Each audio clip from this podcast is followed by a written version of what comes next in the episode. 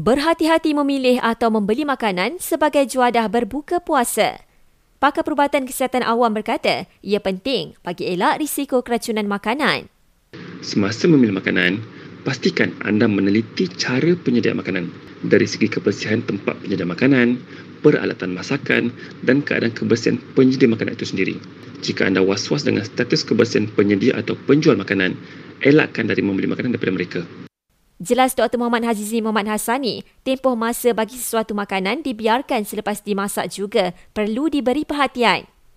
Tempoh masa sesuatu makanan adalah selamat untuk dimakan adalah lebih kurang 4 jam dari saat makanan siap dimasak. Jadi, jika sesuatu makanan dirasakan telah menjangkaui tempoh 4 jam dan tiada sistem pemanasan untuk menghangatkan makanan tersebut, risiko bakteria dan kuman untuk wujud di dalam makanan tersebut adalah agak tinggi.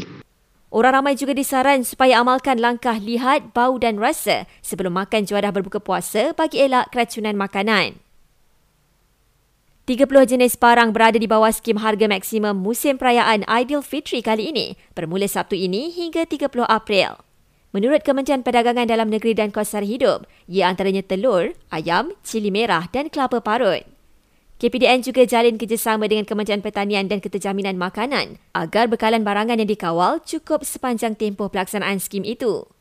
Justru kementerian minta rakyat tidak buat pembelian panik, juga tidak tergesa-gesa mendapatkan barangan keperluan.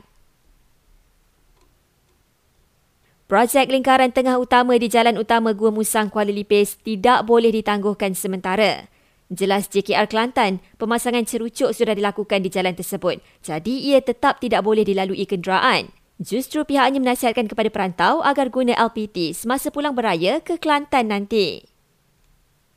Harga tiket penerbangan lebih murah kepada pelajar IPTA akan diumum tidak lama lagi melibatkan siswa dari Semenanjung yang belajar di Sabah dan Sarawak atau sebaliknya. Di KL, empat lelaki didenda antara RM30,000 hingga RM60,000 akibat guna kelengkapan komunikasi tidak diperakui SKMM.